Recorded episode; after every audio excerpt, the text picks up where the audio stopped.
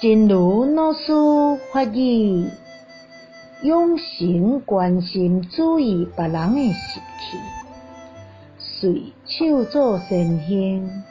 随时关心注意别人，关心注意久啊了后，慢慢你就会有一种习气，好亲像慢慢用上大的气力，就会当了解别人需要啥物。养成关注他人的习气，随手做善行，随时关注别人。关注久了之后，慢慢你就会有一种习气，好像也不用费太大的力气，就能了解别人需要什么。希望新生四季法语第72则。